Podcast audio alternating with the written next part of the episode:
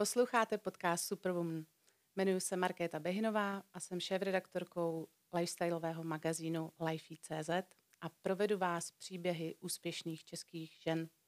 Mým prvním hostem je paní Tatiana Lomoň, ředitelka české, slovenské, maďarské a rumunské pobočky společnosti Google, která patří mezi nejvlivnější ženy českého biznesu. Táňo, vítejte. Dobrý den a díky za pozvání. Já jsem moc ráda, že jste naše pozvání přijala a že se stanete naší první superwoman. Vybýváte často nazývána královnou českého internetu. Cítíte se jako vládkyně? Jako vládkyně ne, jako královna ano. A hlavně moc, moc mě baví ta práce a moc mě baví firma, pro kterou pracuji, Google, protože Google je jedna z nejinovativnějších společností na světě. A to znamená, když pracujete v Google, tak pořád v podstatě koukáte do budoucna, vymýšlíte nové věci, stáváte se součástí toho procesu a obklopují vás lidé, kteří jsou toho součástí, takže je to nesmírně zajímavé. A pro mě je obrovská čest nejenom pro Google pracovat, ale pro Google pracovat v Čechách, protože to znamená, že se mohu podílet na inovaci českého internetu, že můžeme českým uživatelům, biznesům, školám, neziskovkám, zkrátka všem, kteří tady žijí, přinášet nové věci, inovace a jít tak společně do toho 21. století. Mm-hmm. K vaší práci se ještě dostaneme, ale prozraďte mi, chtěla jste být jako malá královnou nebo princeznou. Jaký jste měla sny? Já jsem milovala pohádky. A myslím, že že jsem chtěla hlavně být jako královnou svého života. Ve smyslu um, si, si ten život hezky užít. A um, mít do velké míry kontrolu nad tím, co se v tom mém životě odehrává. Kontrola je možná uh, neúplně přesné slovo, zkrátka žít svůj život tak, jak, tak, jak chci tak je to pro mě zajímavé, důležité, uh, zábavné. Zkrátka, aby to byl můj život. To jsem vždycky hodně chtěla. A máte dnes pocit, že se vám to podařilo? Mám velmi pocit, že se mi to podařilo a myslím, že za to vděčím hodně svým rodičům, protože oni mi vlastně dávali velký prostor od dětství. Uh, táta mě vždycky vedl k tomu, abych se nebála říct svůj vlastní názor i když to bude úplně něco jiného, než co si myslí on. I když ve, ve, v důsledku spolu nebudeme souhlasit. Což pro to dítě není úplně jednoduché. Ale čím jsem byla starší, tím, tím jsem si uvědomovala, jak je to zásadní pro formování charakteru a nějakých životních postojů. A můj tatínek zase si uvědomil, jak si naběh, protože v určitém věku a speciálně v té pubertě nebo potom v tom dospívání pak samozřejmě přirozeně dochází k velice zajímavým diskuzím a konfliktům v té rodině, protože to dítě si prostě řekne svůj názor. Ale i tak si myslím, že v okamžiku, kdy se to všechno pohybuje v nějakým, nějakých slušném rámci, v nějakých principech slušného chování, tak je to strašně důležité. A já jsem velmi vděčná svým rodičům, že mi nikdy nemluvili do toho, co budu dělat, co budu studovat, kým se stanu, s kým budu žít, um, kde se budu vdávat, kolik budu mít dětí, kam pojedu na dovolenou prostě já jsem byla svobodný dítě mm-hmm. v tomhle ohledu a docenila jsem to až velice, velice um, později ve svém životě. Zpětně viděno si toho nesmírně cením. Mm-hmm. A snažím se to samé dopřát svému dítěti. Není to úplně vždycky snadný, o to víc to oceňuju. Rozumím. Vy jste vystudovala uh, vysokou školu ekonomickou, obor softwarového inženýrství. To není pro dívku úplně typické. Jak se to stalo? Stalo se to tak, že jednou jsme seděli s tátou, um, bylo to v podstatě v té době, kdy jsem si potřebovala napsat uh, v roce 1985 na takovou kartičku, na který tři vysoké školy bych se teda chtěla hlásit. A v, té kontext, v tom kontextu jsme samozřejmě měli jako debatu, co mě baví, co mě zajímá. Já jsem byla takový hodně všeobecný, univerzální dítě, všechno mi šlo, všechno jsem se zajímala. Hodně jsem zvažovala medicínu, ale přitom eh, při té debatě jsme se hodně bavili o tom, že jsem člověk, který je relativně uh, dlouhodobě zaměřený. Vždycky mě jako bavilo dělat věci, které mají nějaký dlouhodobý dlouhodobý vývoj, eh, neměním tak úplně často, dva roky takhle, rok takhle. Prostě jsem koukala hodně do budoucna. Měli jsme diskuzi o tom, co bude v tom budoucnu důležitý, co bude ten obor, který opravdu bude zásadní pro vývoj společnosti. A vyšla nám skutečně z toho ta informatika. Eh, tatínek tím byl do určité míry rovněž políben, protože se, v té oblasti již v té době pohyboval.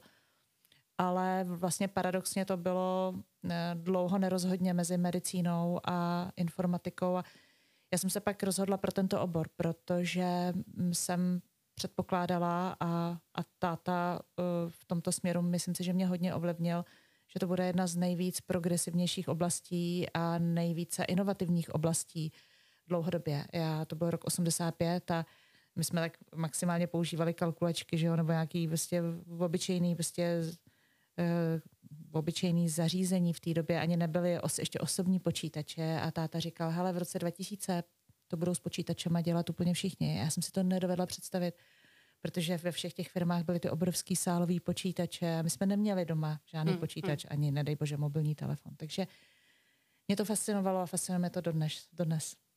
Tatínek věděl, to je, to je hmm. krásný. Eh, kam potom vedly vaše kroky po škole?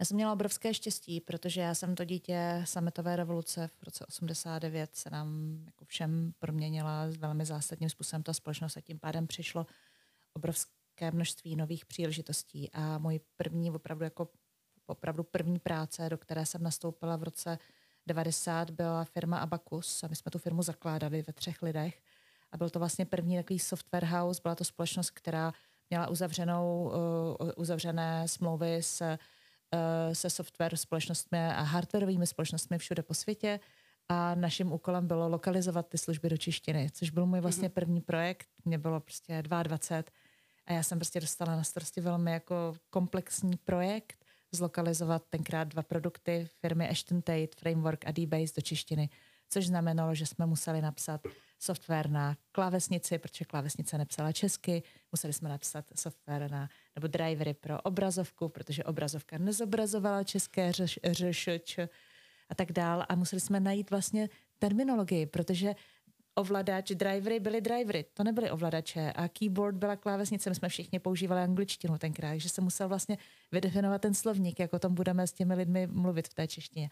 Bylo to nesmírně zajímavé a byl to vlastně první startup. Začínali jsme v učňáku na koberci, měla jsem fixní telefon na, na zemi a měla jsem počítač na zemi. Neměli jsme ani židli, ani stůl a takhle jsem začala. A bylo to fantastické, byla to úžasná škola života. A pak bych řekla druhá věc, která mě nesmírně ovlivnila, byla zahraniční uh, zkušenost, kdy já jsem po dvou letech v tom startupu vlastně to vyhodnotila tak, že je to sice fajn, ale já se potřebuji opravdu všechno naučit.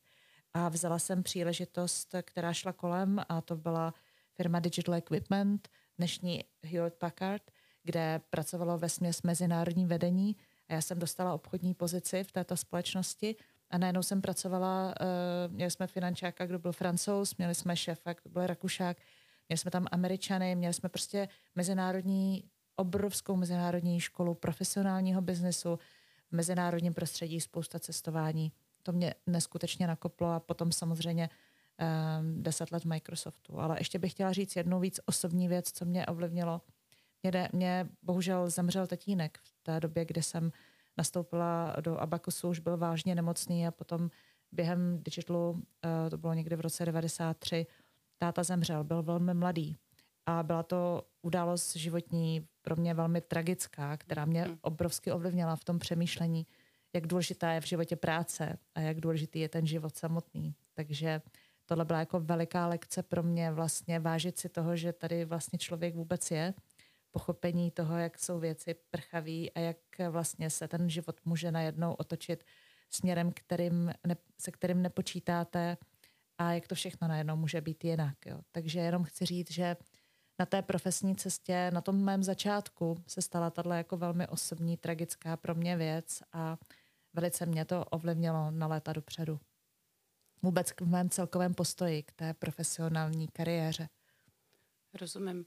Eh, pak ještě následoval Microsoft, je to tak, a pak už byl od roku 2006 Google, kde je vlastně zajímavý, že vy jste Google zakládala tady v České republice A ten Google uh, na tom tenkrát asi nebyl úplně moc dobře, co se týká služeb vyhledávání a těchto věcí. Můžete na to zaspomínat, na ty začátky mm-hmm. Google? To byla nádherná, to je nádherná etapa mého profesního života. Google, nejenom, že Google na tom nebyl dobře ve smyslu tom, že nerozuměl češtině. A když jste vyhledávač a neznáte ten jazyk, tak nemůžete dát těm lidem ty dobré výsledky ve vyhledávání. Navíc český internet tenkrát vypadal velmi jinak. Eh, v Čechách platilo, pokud chceš vidět, být vidět na internetu, tak musíš zaplatit. Tady jako hmm. vlastně koncept eh, nějakého bezplatného, bezplatných výsledků vyhledávání a bezplatného přístupu k informacím moc nefungoval. Takže to byla jako vlastně relativně velká změna pro český internet, když jsem Google přišel. My jsme se ty první roky o, skutečně orientovali primárně na inovaci. Jsme šli tempem, že jsme během třech let každý měsíc přinesli do Čech novou službu. To máte 36 produktů jenom během prvních třech let. Hmm. A hmm. myslím, že to byla velmi dobrá strategie, že jsme si prostě řekli, co můžeme pro Česko udělat. V té době tady byl velmi etablovaný lokální hráč a my jsme se nechtěli jako přetahovat, kdo jsme lepší v tomhle nebo kdo jsme lepší v tamtom. Spíš jsme si řekli, že chceme inovovat, protože Češi jsou šikovný národ a když jim dáte novou službu, ani jim nemusíte říkat, že to je, oni si to zjistí, oni si to vyhledají, oni si to najdou. A když to funguje, když je to užitečný produkt, tak ho začnou používat. Takže my tady dneska máme po těch 16 letech zhruba 140 služeb v češtině. Máme tady jako velice samozřejmě jako silnou, eh, silnou prezenci a jsem velice ráda za to, že pokračujeme v těch inovacích, že jsme nezamrzli, že skutečně je pro nás velice důležité pořád do Čech přinášet něco nového a tím pádem postupně, říkám, kráčet společně do toho 21. století. To je hezký, tak ten progres je opravdu obrovský. Uh, mohla byste prozradit, kolik máte pod sebou lidí třeba v dnešní Zhruba době? pod sebou přímo asi 25 a ten tým, který je, který je ten český tým. Jo, v tom tom eh, regionálním kontextu těch lidí bude víc, zhruba 50, mm-hmm. ale v tom lokál, ta lokální pobočka má zhruba dneska celkově 60 lidí a hodně rosteme. Speciálně posledních, posledních letech eh, přibyl nám vlastně cloudový biznis, takže se velice vysokým tempem rozrůstá ta cloudová organizace, což je v podstatě v podstatě v tuhle chvíli ta prioritní oblast v Google, ta prioritní inovace, protože celá řada společností si uvědomuje, jak je důležité mít eh, nainvestováno do špičkové mm-hmm. bezpečné mm-hmm. infrastruktury a technologie a Google tam má hodně co nabídnout. Takže tak, jak Google roste, tak samozřejmě rostou i lidi, že jo? Mě by ještě zajímalo, co se týká vedení lidí, jestli jste přirozený vůdce, anebo jestli jste se vlastně v leadershipu nějak eh, vzdělávala. Mm-hmm. Já si myslím, že mm, jsem poměrně přirozený lídr, přirozený Uh, už se to projevovalo, projevovalo se to určitě už na škole. Já jsem vždycky velice ráda organizovala uh, věci, organizovala lidi. Velice by vám to potvrdila moje mladší sestra, jak jsem jí ráda říkala, co má dělat a jak jsem jí to všechno organizovala. Občas to dělám do, dnes, do, dneska, do dneška, ale myslím si, že není možné být v té pozici jakékoliv, jakéhokoliv lídra dnes. A to není jenom v té profesní oblasti. My jsme vlastně každý lídrem svého vlastního života. Jo? Eh, to není jenom o tom, že vedeme lidi, my primárně vedeme sami sebe. A když nevedeme dobře sami sebe, myslím, že je to těžší ty ostatní, protože člověk ztrácí tu kredibilitu a, a určitým směrem autenticitu. Ono se to nedá vyčíst z příruček, ono se to musí žít. Hmm, hmm. A myslím, že teda, že je důležité a neplatí to jenom pro lídry v té profesní oblasti, myslím, že to platí, platí pro nás všechny, že nad sobě prostě potřeba pořád pracovat. Jo a pořád se učit. Ten svět se velmi rychle mění. Dnešní generace, mladá generace, uplacuje na úplně jiných principech, než jak jsme pracovali my. E, v té mé generaci byla daleko větší hierarchie, daleko větší respekt k autoritě, e, daleko méně se věci měnily, stačilo si vystudovat školu a pak s tím člověk vydržel celý život, to dneska v podstatě není možné. E, mladá generace, která dnes opouští školu, tak toho vědí neskutečně víc, než toho jsme věděli my jsou daleko zralejší v té oblasti, že mají přehled o světě, protože jsou velice často cestovalí, mají také na věci svůj vlastní názor a není pro ně třeba na prvním místě určitě tak důležité třeba platové ohodnocení, jako je pro ně důležitá kultura té firmy, ten, pro koho budou pracovat, případně flexibilita, jakou jim ten zaměstnanec je schopen nabídnout. Ale my jsme pracovali do deseti do večera, my jsme pracovali o víkendech, eh, my jsme neznali vůbec termín nějaké work-life balance, to jsme vůbec jako netušili, co to znamená. Ale já si nemyslím nutně, že to je špatně, že to dneska, uh, že to dneska tak často skloňujeme ve všech pádech nějakou rovnováhu mezi osobním i profesním životem, protože rovnováha, myslím, že je důležitá, důležitý element v tom spokojeném životě a že když vzpomínám na to svoje mládí, jak jsem opravdu skutečně pracovala, velice jsem pracovala a v důsledku toho jsem opustila sport a opustila jsem oblasti, ostatní oblasti života, které, jsem, které mě také zajímaly. Tak vždycky za ten extrém člověk platí nějakou cenu a proto si myslím, že krátkodobě, jasně, krátkodobě ty extrémy se jim nevyhnem. Ale dlouhodobě jako životní cesta si myslím, že ten balans je, je něco, čemu já fandím. Je důležitý, rozumím. Kromě Google, tak vy jste aktivní i v neziskovém sektoru a v networkingu. Můžete představit tyhle vaše aktivity? Já si myslím, že to souvisí s tím, ne, ne, na jedné straně s tím osobním vývojem, protože uh, každý svět, do kterého proniknu, který je mimo tu moji profesní oblast, což je svět IT, tak eh, svět neziskových organizací, případně svět think tanků nebo různých primárně neziskových organizací je nesmírně zajímavý.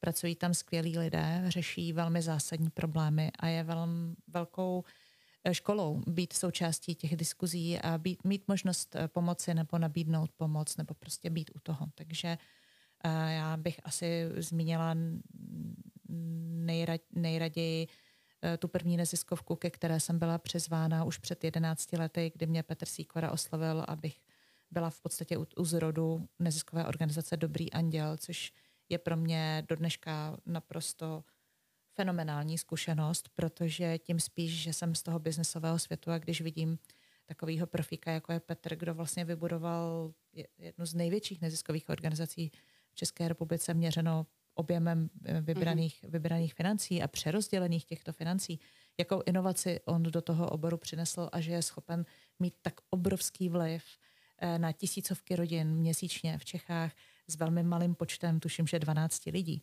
tak je to neskutečná, neskutečný příklad obrovské efektivity a fantastické práce, prostě toho a příklad toho, jak může jedinec skutečně zásadně ovlivnit společnost. Velice si vážím možnosti pracovat s Aspen Institute, protože to je, to je v podstatě globální organizace, která kde se učím rovněž o leadershipu, uh, uh, učím se o důležitosti těch transatlantických vazeb a jsem poblíž velmi zajímavých lidí eh, a mohu tím pádem vstupovat do zajímavých debat, eh, účastnit se zajímavých projektů.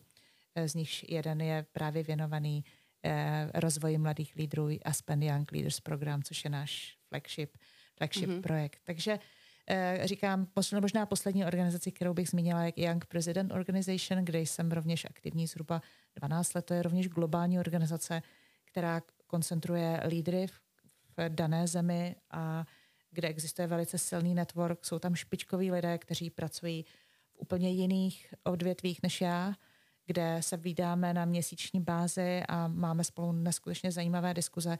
A pro mě to je jako, že buď chodí člověk do školy, anebo se potkává s těmito lidmi. Potkává se s lidmi, kteří v životě něco dokázali, uh, mají za sebou nejenom ty úspěchy, ale velice často i neúspěchy, ze kterých se dokázali poučit a, a, a naučit a zase přinést nějaký ty úspěchy. A je to vlastně obrovsky inspirující. Takže ten můj život mimo Google je v tomto směru poměrně pestrý a jsem za to velmi ráda. To je obrovské množství práce, nebo já si, eh, já zatím vidím obrovské množství práce. Jak to zvládáte, nebo tady tyhle aktivity máte spíš jako koníčka ve volném čase? Já myslím, že jsem zvědavá, zvídavá, že mě to prostě baví. Baví mě potkávat lidi z různých oborů, baví mě ta diversita, kterou to v sobě obsahuje, ta, ta jinakost, ta jinakost přemýšlení, jinakost zkušeností. Já si myslím, že to je jako vlastně ta nejdůležitější škola života, mm-hmm. že se člověk jako vystavuje těmto prostředím. Je to, troch, je to takové trochu cestování, jo? víte, jak je důležitý, důležité prostě poznat jiná prostředí, člověk si pak eh, i uvědomuje to, co má a myslím si, že poznávat jiné země, poznávat jiné lidi je v tom trošičku podobnost, jo? Že, anebo jiné, jiné firmy, mm, mm. jiné, jiná odvětví, protože vy máte uh, akademické, akademické uh, prostředí, máte prostředí neziskových organizací, máte prostředí biznesu, máte prostředí státních institucí. A všechna tato prostředí fungují úplně jinak, na jiných principech, ale všude najdete nesmírně šikovné lidi a ta diskuze s nimi nabídne celou řadu zajímavých perspektiv a mě tohle to prostě baví. Já myslím, že mě to bavilo vždycky, teď jsem v tom jako poměrně, bych řekla, jsem v tom dobrá, protože jsem to, je to, je to systematický přístup, není to náhoda, že se mi to děje, je to něco, k čemu jsem se před těma možná 16 lety rozhodla, mm-hmm. protože jsem vstoupila do role lídra nějakého, nějaké společnosti v Čechách a řekla jsem si, že prostě na sobě musím pracovat a je to jedna z mých cest, jak to dělám. Mm-hmm. Jaké máte pracovní zásady? Takový to, jak se říká, přes co nejede vlak? Tak uh, úplně asi první je slušnost. Uh, tam si myslím, že to všechno začíná. Jakkoliv dělám pro firmu, která zaměstnává obrovské množství skutečně velice inteligentních lidí, a to neznamená, že musí mít vystudovanou vysokou školu, to už, to už dávno není pravda. A musí mít, uh, musí mít nějaký drive a musí něco umět a, a nějak přemýšlet, tak ale v první řadě jsou to slušní lidi, je to prostě strašně důležité a v té atmosféře, v té firmě uvnitř je to obrovsky znát. Je to něco, co definuje tu firmní kulturu. Takže to je takový ten základ. A, a pak si myslím, že jsou tam také tři oblasti. Ta první je leadership. E, vlastně ti lidé musí být přirození lídři. I když nikoho nevedou, vedou mm-hmm. jenom, jenom v uvozovkách sami sebe. E, ta firma je velice, relativně velice chaotická, velmi nehierarchická, a velmi založená na spolupráci s celou řadou úplně jiných lidí, uh, lidí s jiným backgroundem, takže člověk, který se nedokáže v tomto zorientovat a nedokáže uh, odřídit sám sebe a ten svůj projekt nebo tu, tu, tu oblast, za kterou je zodpovědný, tak nemůže v té firmě být úspěšný. Takže leadership jako dovednost, jako uh-huh, nějaká uh-huh. kvalita je v podstatě klíčová. Druhá věc je expertíza a nějaká energie s ní spojená my uh, se snažíme hledat lidi, kteří mají velkou vášeň pro to, co dělají. Prostě to víte sama, že na těch lidech je to prostě vždycky vidět. Jakmile prostě máte před sebou člověka, který ho baví to, co dělá, tak ho většinou baví i ten jeho život. To znamená, je nositelem nějaký pozitivní energie, to znamená, zase se vám to odrazí nejenom v tom, co on dělá, ale v tom celkovém kolektivu, v té náladě tam. Jo.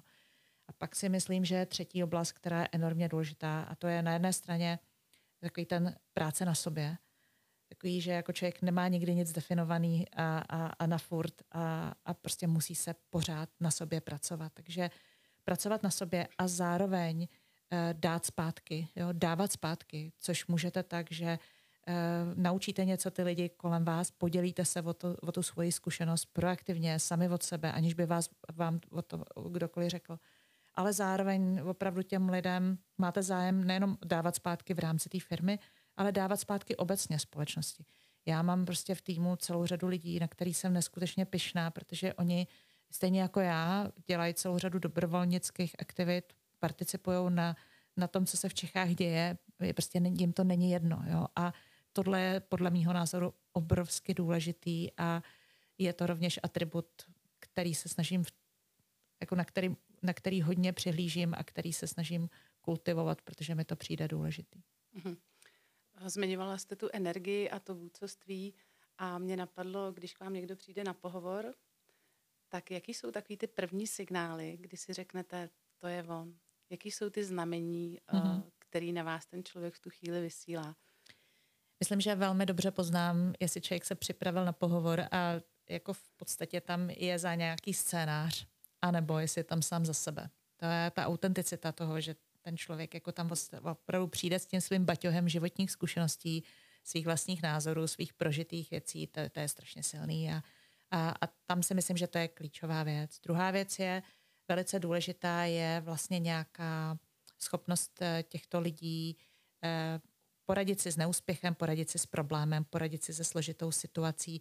V podstatě vidíme to sami, jak je důležitá mentální odolnost, jak je důležitá rezistence na stres, jak je důležitá adaptabilita. Mm-hmm v podstatě všechny ty měkké dovednosti. Jakkoliv jsme ve škole prostě velmi, velmi um, um, velmi silně vedeni k té kognitivní inteligenci a k tomu, abychom prostě um, znali matematiku, aby jsme eh, si osvojili určité znalosti, což je určitě důležité, tak ta realita dnešního dne nám ukazuje, jak jsou neskutečně důležité ty měkké dovednosti, kterým, mhm. kterým bohužel škola a vůbec vzdělávací systém nepřikládá takovou, takový význam a jejich význam obrovsky stoupne. Jo. V okamžiku, kdy jste inteligentní, tak vám to vůbec nepomůže, když nedokážete zvládnout daný problém, protože jste ve stresu nebo protože jste v dlouhodobé krizi a protože nemáte tu přirozenou, tu, při, tu potřebnou odolnost. Vezměte si, nás teďka vlastně provází jedna krize za druhou. Jo? Zašlo to covidem, teď tady máme energie, máme tady klimatickou krizi, máme, máme válečný hmm. konflikt. Hmm. To je v podstatě akumulace krizí a to není jako za půl roku hotové. To je prostě věc, která je dlouhodobá a teď my se s tím všichni musíme nějakým způsobem popasovat. Takže ta odolnost je obrovsky důležitá a to je měkká dovednost. Jo? To znamená, to jsou prostě všechno, všechno atributy, které hodně patří do té kategorie emoční inteligence a e, myslím si, že zase je to o tom balancu mezi kognitivní a emoční inteligencí a je to oblast, na kterou bychom podle mého názoru měli, měli dlouhodobě, které bychom se měli všichni, všichni mm-hmm. věnovat. Od e, nás, kteří jsme rodiče a máme malé děti a máme zodpovědnost za ty děti, až e, po profesní oblast, anebo už jenom kvůli sobě. Primárně vlastně kvůli sobě. Rozumím. Ještě mi napadá rovnoprávnost zaměstnání hmm. u vás v Google. Jak to máte? Mají ženy stejné příležitosti jako hmm. jako muži? To není u nás, nechci, aby to znělo nějak nabubřele, ale to není otázka, to není téma. Já, já jsem měla to štěstí, že jsem si ten tým mohla do určité míry vybudovat, postavit, takže my jsme tam relativně velice vyváženi ženě muži.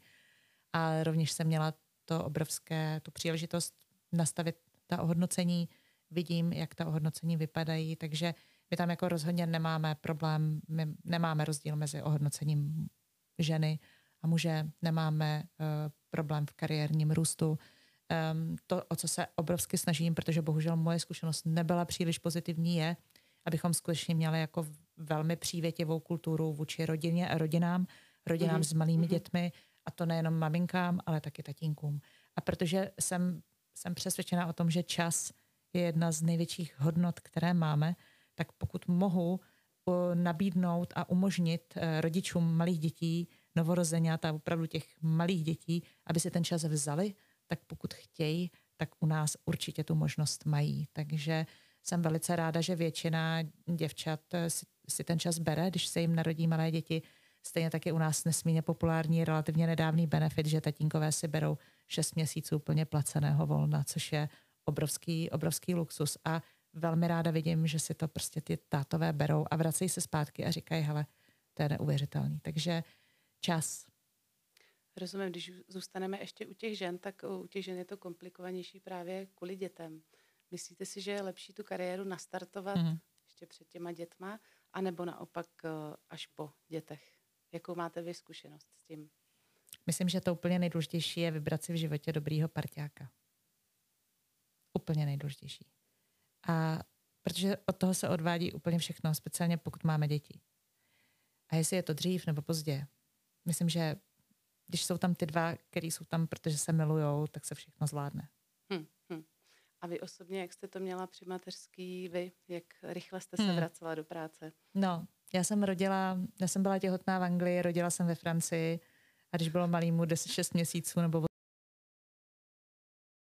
protože jsem, nějak mi došlo, že by bylo dobrý, kdyby kluk mluvil dobře česky. A pochopila jsem, že protože doma mluvíme anglicky s mým francouzským manželem a žijeme v Británii, tak to asi nebude velká jízda.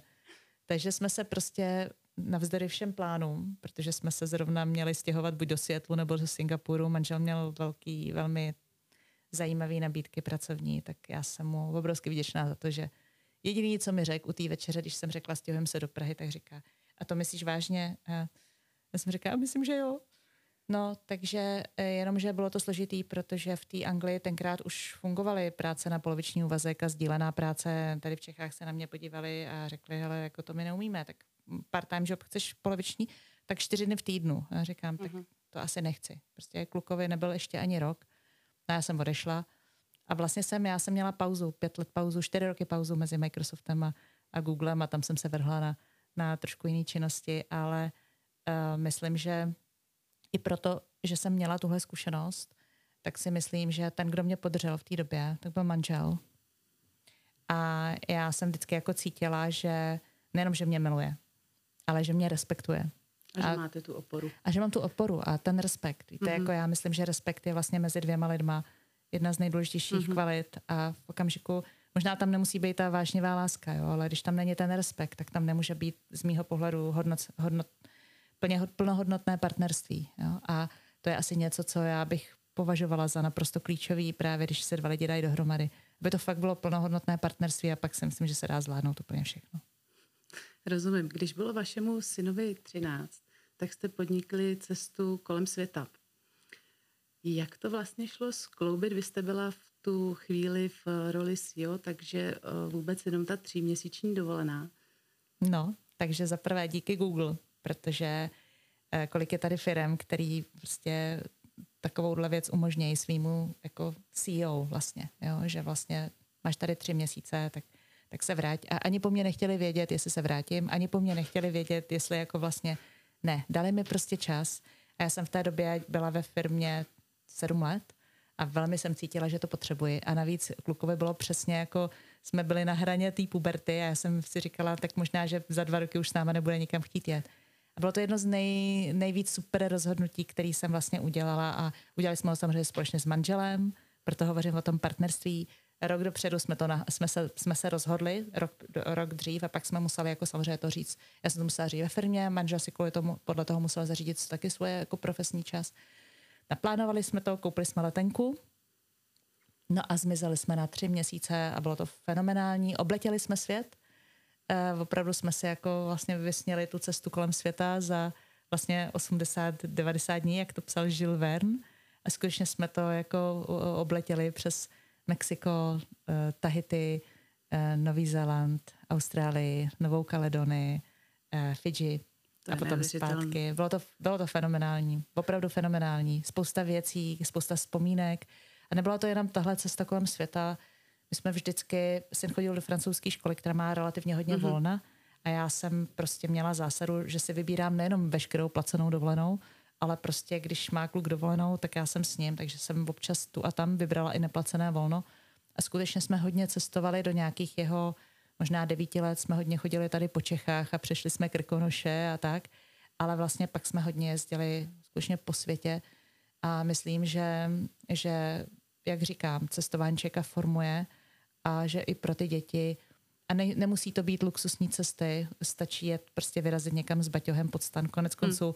my jsme na tu cestu kolem světa vyrazili s 15 kilovým baťohem každý a vlastně jsme neměli nic naplánovaný moc dopředu a byla to taková sportovní záležitost, ale to jsou nezapomenutelné vzpomínky a formující pro ty děti. Hmm a v práci netrpělivě očekávali, jestli se vrátíte. Já nevím, jestli netrpělivě a vůbec nevím, jestli očekávali, ale pro mě bylo fantastický. Já jsem si uvědomila, jak jsem byla velmi unavená. Já jsem ten první měsíc vlastně uh, se nemohla dostat do takového toho stádia, když odjedete na dovolenou a teď to z vás spadne. Já jsem se velmi dlouho nedokázala jako vlastně opravdu začít odpočívat na té dovolené. Hmm, hmm, jsem byla hmm. pořád jako vlastně v tom napětí a to jsem si říkala, ty jo, Táni, tak, tak to bylo opravdu za pět minut dvanáct. Druhý měsíc to byla nádhera, to jsem byla opravdu někde na, na oblacích a to jsem si jako prostě opravdu. A třetí měsíc už jsem se začala ošívat a říkala jsem si, hm, co asi se děje, co asi, a už jsem se začala těšit. Jo? A to je právě ta energie, o které hovořím, je vlastně strašně důležité, aby se člověk těšil na to, co dělá, aby, aby, ho to, aby ho to těšilo, i když jsou tam problémy, to je jedno, ale aby mu to dávalo nějaký smysl. Takže pro mě i tahle ten čas byl velmi důležitý v tom, jak jsem si uvědomila, že jak, jak moc tu práci mám ráda a, a zároveň jsem vytvořila prostor pro svý lidi, že jo, když tam člověk není, tak najednou oni jako vlastně zaberou to místo. A já jsem se vrátila, já jsem je nemohla říct, ale tak teď už toho nechte, teď jsem tady zase zpátky, ne, já jsem si musela vytvořit nový prostor. Hmm, jo? Hmm. Takže to jako člověka vlastně nutí taky k tomu, aby na sobě pracoval, přistupovat k těm, jako, k těm věcem jinak a je to, myslím si, že pro všechny dobrý. A posune ho to určitě dál. Určitě. Kromě toho cestování, co je takový jiný způsob, eh, jak rychle načerpat energii, jak se zbavit takového toho denodenního, těch starostí, jak to hmm. ze sebe schodit? Hmm. Tak pro mě eh, je to chalupa, my máme chalupu v jezerkách a já když tam chci uvařit, tak si musím zatopit v kamnech a nejsou tam ty, ne, ne, nemáme tam žádný televize a nebyl tam, do covidu tam nebyl ani internet a je to prostě na samotě, je to u lesa, máme tam nádhernou louku velikánskou a můžu chodit po horách a já to tam miluju jsme tam prožili vlastně, protože jsme žili ve městě v centru, tak jsme prostě víkendy trávili na chalupě v horách. Takže chůze po horách, takový ten obyčejný život, opravdu, že člověk vaří půl dne na kamnech, já to miluju. A v posledních letech je to hodně zahradničená a zahradničení a My teď žijeme v domě, máme dům, máme dům a zahradu, velikou zahradu a to jsem si jako vysněla a vždycky jsem vlastně vždycky jsem, to byl jeden z těch možná snů, to jsem mě ptala na začátku, co jsem jako dítě chtěla. Já jsem vždycky chtěla mít svoji botanickou zahradu, protože babička byla zahradnice, každou kytku uměla latinsky. Moje maminka je taky fantastická zahradnice, já jsem tam vyrůstala, ale nikdy jsem neměla tu svoji zahradu. Eh, velký, velkou část dospělého života jsem žila někde v zahraničí v podnájmech, pak jsme se vrátili, žili jsme v bytě v centru, protože jsme chtěli, aby kluk chodil do školy mm-hmm. pěšky a ne, že ho budeme vozit půl hodiny tam a půl hodiny zpátky, to prostě ne. Teď jsme žili městský život s chalupou, no a teď žijeme prostě kousek tadyhle za Prahou, máme zahradu a já jsem si vysněla, uh, vysněla tu svoji zahradu a opravdu jsem si ji ve spolupráci s, odborný, s odbornou pomocí založila a měla jsem jako velmi jasnou představu o tom, jak bych chtěla, aby to bylo a mm-hmm. ono se to opravdu děje. A je to přenádherný, protože každý den jdu a, a každý den vidím, co je tam novýho a je to taková kontinuální nádherná činnost, eh, kde vidíte ten výsledek, vidíte, máte velkou odměnu každý den. A moje babička říkala, zahraničina to je jako medicína. Prostě to je obrovsky komplexní a je to vlastně takový krásný meditativní odpočinkový koníček. Takže a manžel je, má skleník a pěstuje zeleninu, tak nám to tak krásně funguje dohromady. To je úžasný. A baví vás eh, víc to kochání se, anebo se i ráda rýpete v té hlíně, vypnete u toho tu hlavu?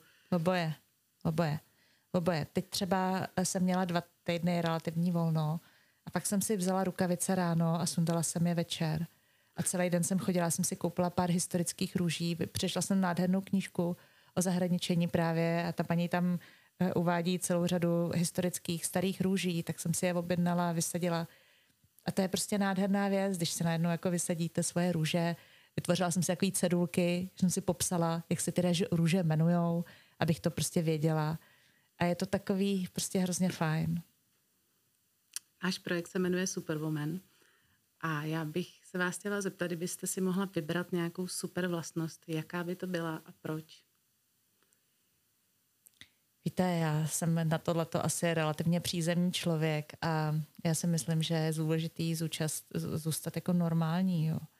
Že jako vlastně je to relativně velký hit v tom dnešním světě zůstat jako normální, nohama na zemi, um, makat na sobě, být vděčný za to, co člověk má. Víte, co takový, takový ty základní věci, ten selský rozum, držet prostě tu rovnováhu si držet v tom životě. A myslím si, že víte co, v podstatě jak, jak, jak si myslím, že věřím na ty dlouhodobé věci, jo, tak jenom ten život ukáže, když je člověk opravdu už potom na tom sklonku toho života, jak moc teda superwoman jako je nebo není. Jo, že jenom často ukáže. Tohle jsou všechno pomíjivé věci a, a pro mě jako vlastně ta velká hodnota je nějaký to poznání a ten, ten vnitřní balans a, a vnitřní klid to je prostě na něco, na čem vlastně pořád pracuju. Bezva, Táňo, já moc děkuji za rozhovor a za to, že jste přijala pozvání a držíme vám palce, ať se vám sny nadále plnějí. Děkuji. Já moc díky za krásný povídání. Děkuji. Hodně štěstí. Díky.